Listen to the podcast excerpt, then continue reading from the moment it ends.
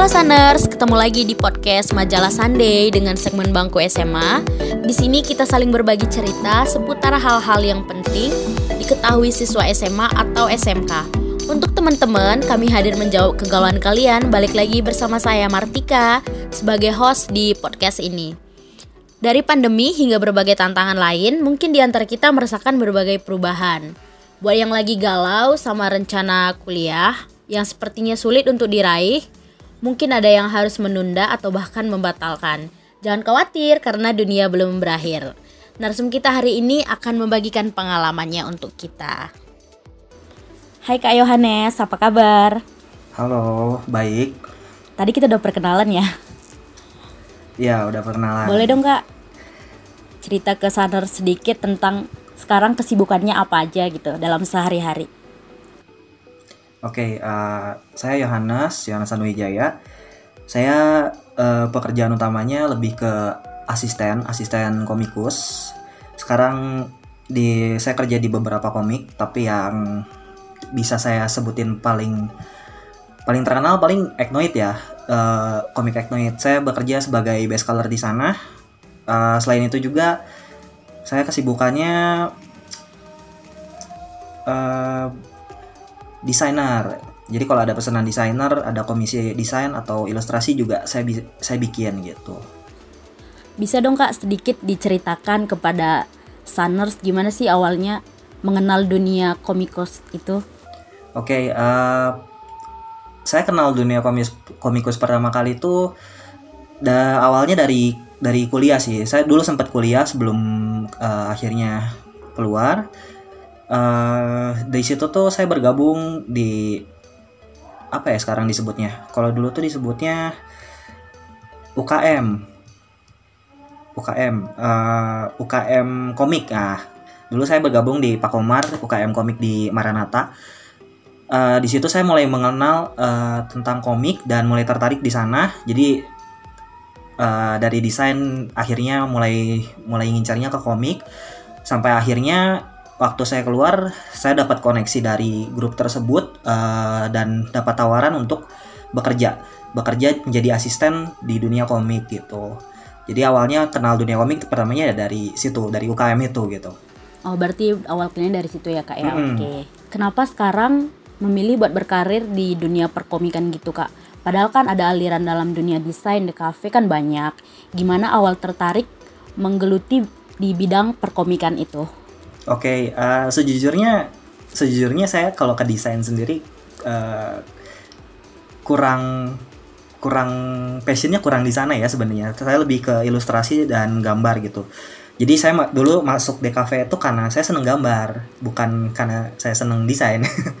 dan dari situ. Oh seneng gambar ya? Mm, saya seneng gambar dari dari SMA. Dari SMA saya mulai seneng gambar. Dulu dulu sempat mau masuk ke dokteran hewan tapi ya akhirnya masuk ke dunia desain aja karena lebih milih gambar gitu sebenarnya karena malas belajar lagi sih begitu iya iya oke oke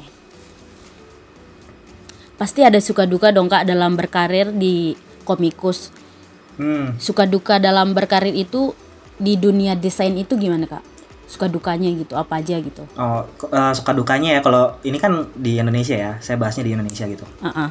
Suka dukanya tuh yang pertama kalau di negara kita ini uh, banyak orang belum dapat menghargai uh, apa yang kita kerjakan, apa yang kita bikin gitu. Karya kita tuh kurang dihargai di sini.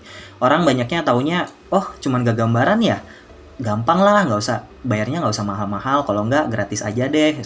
Itu paling sering, paling sering uh, dapat uh, apa perkataan kayak gitu. Itu suka dukanya gitu. Eh itu dukanya. Terus uh, karena kurang dapat menghargai karya ya kalau masih di negara ini kalau minta revisi kadang banyak banget deh jadi kan uh, klien minta tolong dong ini diubah kayak gini terus balik lagi ke awal rubah lagi rubah lagi ya itu sih dukanya gitu kalau sukanya oh kan kenapa Oh karena sering di komen-komen gitu ya kak? Mm, sering minta diubah-ubah terus katanya ya kan gampang ubah hmm. dikit doang, uh, dikit doang tuh di kita kan ada ilmunya, ada komposisi, ada apa itu begitu diubah dikit berubah semua gitu. Jadi ya, oh iya iya, ya itulah capek. ya biasa kan emang kalau di Indonesia emang begitu. Mm -mm. Terus tadi apa sukanya ya? Saat, iya sukanya. Uh -uh. Kalau sukanya, sukanya ya dapat mengerjakan apa yang uh, jadi hobi kita gitu. Saya hobinya dulu gambar kan, akhirnya mutusin buat masuk ke dunia gambar. Dan meskipun ada jenuhnya gitu karena kita ngegambar bukan yang kita pengen gitu, tapi setidaknya kita dapat berkarya terus gitu. Itu sukanya sih. Dan kalau kalau boleh jujur sih dalam pengaturan waktu gimana kita gitu. Jadi mau kerja malam mau kerja subuh kita nggak terikat. Itu kalau kasusnya freelancer ya. Kalau di perusahaan kayak gitu ya agak terikat sih. Saat ini nih di antara siswa sama SMA follower Sunday mungkin ada yang karena satu dan lain hal perlu menunda dulu rencana kuliahnya. Boleh sharing nggak kak? Soal pengalaman kak Yohanes beralih dari bangku kuliah jadinya kerja dulu gitu. Awalnya gimana sih kak? Gitu. Awalnya ya sebenarnya ini nggak keduga sih kejadiannya. Uh, dulu tuh keluarga kena masalah jadi ada kecelakaan gitu empat orang. Uh, dan akhirnya uang untuk kuliah tuh habis untuk perawatan mereka gitu karena dirawatnya sebul bisa sampai sebulan lebih gitu dan itu nggak makan uang kecil. Akhirnya karena nggak ada lagi yang kerja uh, dan uang untuk kuliah pun habis. Saya udah cuti dua semester pun uh, masih belum bisa kekumpul buat lanjut kuliah. Akhirnya ya udahlah saya kerja aja sekalian buat bantu keluarga yang masih di rumah sakit. Uh, jadi kan kondisinya nggak bisa kayak normal lagi gitu. Jadi ya saya bantu-bantu. Akhirnya ya sampai sekarang saya kerja terus begitu gimana nih nih kak? Caranya agar kakak bisa tetap bersyukur. Walau rencana awalnya kan kuliah tapi hmm. harus berubah gitu. Awalnya awalnya susah ya. Awalnya susah banget karena uh, dulu saya punya rencana supaya saya beres kuliah uh, terus dapat pekerjaan yang stabil bla bla bla tapi uh, ujung-ujungnya akhirnya saya harus kerja freelancer kerja ya pokoknya yang uangnya cepet lah ya uh, kalau kita bilang gitu. Dan itu tuh jujur aja saya sedih per, pas pertama kali harus mutusin untuk masuk ke jalan tersebut. Nah untuk tetap bisa bersyukurnya ya uh, kalian lihat ke masa-masa lalu kalian gitu. Masalah apa sih yang kalian pernah alami paling berat dulu misalkan kalian paling berat apa uh, terus kalian bayangin lagi terus kalian inget lagi kalian bisa lewatin itu enggak kalian masih hidup kan sampai sekarang gitu. Kalian masih hidup sampai sekarang dan bisa ngelewatin masalah berat, berat tersebut. Kalau misalkan kalian kena masalah berat dan akhirnya harus memutuskan tidak kuliah menurut saya ya itu yang harus kalian inget sebesar apa pun masalah yang kalian uh, dapatkan kalian masih bisa lewatin itu. Dan kalian sebelumnya udah ngelewatin itu jadi kalian harusnya bisa gitu. Meskipun ya sedih pasti. Oh iya ya kak. Intinya kita harus bersyukur lah ya kak. Mm-mm. harus tetap kuat gitu. Pas tahu nggak bisa kuliah lagi nih kan ada pasti ada ide dong kak cari beasiswa gitu atau kerja mm sambil kuliah. Seenggaknya cara biar tetap kuliah itu bisa lanjut lagi gitu. Dulu dulu sempat mikir untuk kerja sambil kuliah gitu. Uh, terus cari beasiswa dan lain-lain tapi setelah dipikir pertama saya kan nggak punya ijazah ya. Eh, nggak uh, punya ijazah. Terus kerja juga berarti nggak bisa dapat uang gede langsung kan. Uh, otomatis saya harus nyari kerjanya cukup banyak karena yang ditanggung kan bukan sendiri sendiri doang tapi ada keluarga juga gitu. Dan pas saya mikir kayak gitu kalau saya kuliah lagi namanya kuliah ya. Kita ada tugas ada jam kuliah yang kadang-kadang ya waktunya nggak enak gitu nggak pas gitu. Uh, belum lagi beres kuliah langsung kerja tuh capek banget apalagi kalau di desain gitu. Di desain kan saya pernah saya pernah begadang sampai tiga hari gitu buat ngerjain tugas karena tugasnya banyak dari berapa mata kuliah gitu. Dan kalau sambil kerja jujur saya nggak akan mampu. Makanya saya akhirnya menghilangkan pikiran itu. Sedih nggak sih kak menerima kenyataan gitu bahwa kita nggak bisa kuliah lagi pernah nyangka nggak sih pada akhirnya nggak bisa lanjut kuliah gitu? Uh, sedih sedih banget. Uh, waktu pertama kali saya harus menerima kenyataan bahwa saya nggak bisa kuliah lagi tuh jujur aja saya uh, apa ya menyendirinya cukup lama gitu tiga sampai tiga hari nggak mau ketemu orang apa karena itu cukup berat bagi saya itu pukulan yang cukup keras untuk hidup saya gitu. Um, tadi apa ya? Saya lupa. Maaf ini kak uh, sedih nggak menerima kenyataan bahwa nggak bisa kuliah lagi nyangka nggak sih pada akhirnya nggak bisa lanjut kuliah gitu? Oh ya uh, maaf. Uh, pernah sih nyangka waktu waktu pada nggak bisa kerja lagi dan akhirnya harus saya yang cari duit itu saya udah mulai kepikiran di sana bahwa saya nggak bisa kuliah lagi dan udah harus mulai kerja gitu dan ya emang sedih banget sih kalau kalau dipikir-pikir. Jadi kita nggak bisa lanjut lagi. Pasti semasa SMA kita pasti punya impian gitu kan kak? Impian kakak dulu pas sehabis lulus SMA itu apa kak? Dulu sehabis beres SMA tuh saya kepikirannya kan pertama ada dua pilihan sih. Uh, saya mutusin dua pilihan. Pertama uh, mau mau jadi dokter hewan ke UGM di Yogyakarta atau satu lagi masuk ke seni rupa murni di Singapura fine art. Cuman dua-duanya nggak dapet gitu. Sedihnya itu. Oh berarti dulu pernah coba ke fakultas lain juga gitu ya?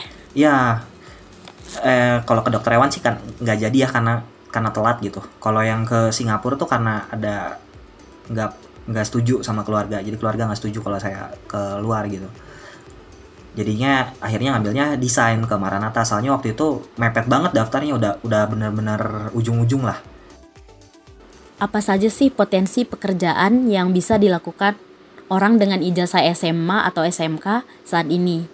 Dan gimana sih cari nyari nyari lowongan gitu kak? Kan sekarang kalau kita nyari lowongan gitu kan minimal harus D3 S1 gitu.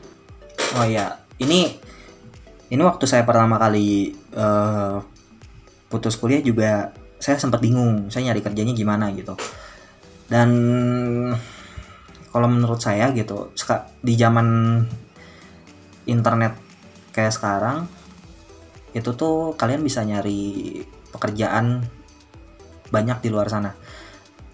Contohnya paling gampang ya, paling gampang uh, di Facebook. Jadi di Facebook saya juga gabung ke ke grup itu. Ada grup yang khusus buat nyari lowongan kerja. Di situ kalian bisa cari-cari apa ketentuannya ya dan kalian cocokin sama kondisi kalian gitu. Dan kalau kalian nggak mau cari lewat Facebook pun mungkin kalian bisa cari sesuai dengan kemampuan kalian uh, ke negeri mungkin jadi kalian cek-cek web-web kayak gitu uh, jujur aja itu lumayan banyak gitu apalagi di dunia kalau saya di dunia art uh, saya nyarinya ada kayak di Deviant Art terus di Fiverr di kayak gitu tuh banyak tawaran pekerjaan gitu. Meskipun kalian nggak punya ijazah pun kalian bisa di situ gitu. Jadi banyak cara. Uh, terus terus kalau misalkan kalian gak nemu lewat internet pun kalian coba bisa coba cari lewat mulut ke mulut sih. Jadi tanya ke senior kalian atau ke teman kalian yang kuliah kayak gitu. Itu itu cukup membantu juga gitu. Nah kakak kan pasti berpisah meninggalkan teman-teman selama kuliah gitu kan. Kakak hmm. pernah minder nggak sih? Misalnya kalau datang ke wisuda mereka gitu. Oh pernah pernah banget pernah banget. Uh, apalagi teman saya waktu kuliah udah cukup banyak gitu ya. Pas saya datang ke wisuda mereka dalam waktu yang berbeda tuh ya mindernya berapa kali gitu. Jadi uh, abis teman yang ini lulus terus tahun depan teman yang ini lulus mindernya dua kali gitu jadinya. Hmm. pasti pasti adalah minder minder kayak gitu mah karena ya tadinya kan kita punya rencana buat ngelulusin kuliah tapi akhirnya nggak jadi gitu. Ya wajar sih perasaan kayak gitu. Iya iya benar kak. Nih dari hmm. semua yang sudah terjadi apa momen paling berkesan atau bermakna yang memotivasi Kak Yohanes untuk terus lanjut nggak nggak menyerah gitu? Uh, momen ya yang bikin saya nggak nyerah tuh waktu saya keterima jadi asisten di komik Eknoid di web di webtoon ya. Jujur aja saya nggak pernah nyangka hmm? buat apa ya bisa gabung gitu di suatu komik yang besar. Apalagi waktu pertama-tama keluar tuh kan dia salah satu top uh, top 10 ya gitu. Jadi kaget juga gitu karena bisa keterima gitu. Dan dan saat itu tuh jujur aja uh, apa ya uh, hope saya untuk bekerja di dunia ini tuh naik drastis gitu. Jadi nggak hilang. Tadinya udah sempat putus asa gitu karena kerjaan susah tawaran dikit gitu kan apalagi nggak punya ijazah. Dulu dulu saya pengalamannya nggak ada koneksinya dikit gitu. Begitu keterima di sana wow luar biasa. Saya bisa keterima di sini gitu dan sampai sekarang gitu awet gitu nggak nggak apa ya nggak keluar keluar gitu. Udah 4 tahun. Oh berarti kakak udah lama dong kerja di komikan ya kak? Iya udah udah lama. Empat empat sampai lima tahun lah. Saya agak lupa oh. sih. Oh berarti udah lama banget lah ya kak? Udah lima tahunan mm -mm. gitu. Ya kalau boleh tahu goalsnya mm. dan apa harapan kakak untuk ke depannya pastinya dengan keadaan yang sekarang ini? Tujuan hidupnya jujur aja kalau saya sih pengennya punya punya karya sendiri ya. Jadi saya pengen punya karya sendiri dan bisa nggak jadi asisten lagi gitu. Jadi kan sama ini cuma asisten doang.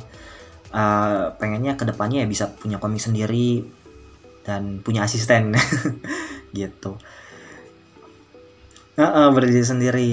Udah gitu saya juga dari dulu semenjak masuk ke dunia perkomikan pengen banget supaya apa yang saya hasilkan karya saya ini bisa memotivasi atau menginspirasi para pembacanya gitu.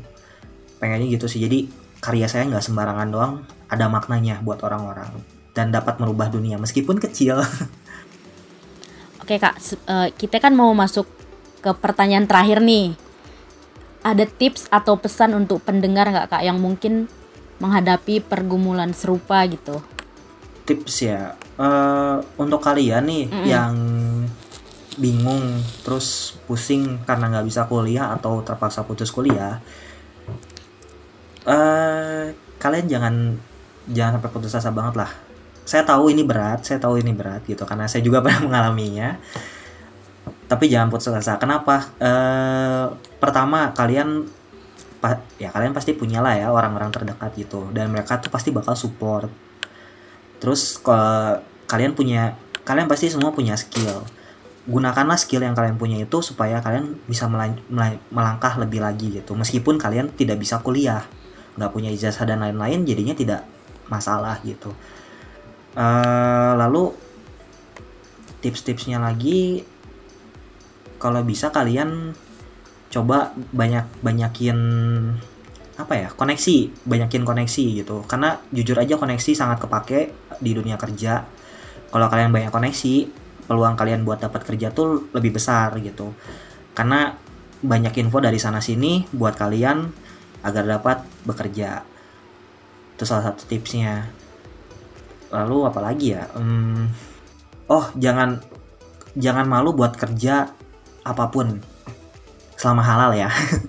Jadi mm, dulu dulu saya pernah kerja macam-macam ya dari saya pernah jadi guru.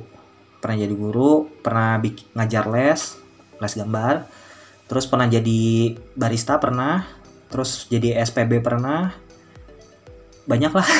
Jadi saya coba-coba ini itu gitu waktu pertama-tama. Sebelum benar-benar netep di dunia komik ini gitu. Jadi tips dari saya jangan malu untuk bekerja yang lain gitu. Meskipun belum sesuai dengan yang kalian harapkan. Karena nanti kesempatan yang kalian harapkan itu nanti lama lambat laun tuh pasti bakal muncul. Gitu sih. Berarti intinya kita harus tetap bersyukur bekerja keras dan tidak boleh putus asa ya kak? Ya sedih boleh sedih boleh ter, uh, ngerti lah pasti manusia bisa lah ya sedih nggak mungkin kita nggak sedih sama sekali kejadian yang tidak kita inginkan gitu tapi ya jangan sampai putus harapan banget gitu kalian sedih boleh tapi jangan sampai hilang kekuatan sampai nggak mau ngapa-ngapain lagi jangan sampai kayak gitu pasti ada jalan pasti ada jalan. Cerita pengalaman hidup Kak Yohanes ini sangat menginspirasi ya Saners. Terima kasih untuk sharingnya, sukses selalu. Semoga segala harapan yang diinginkan segera terwujud. Saya Martika, undur diri. Sampai ketemu di podcast selanjutnya.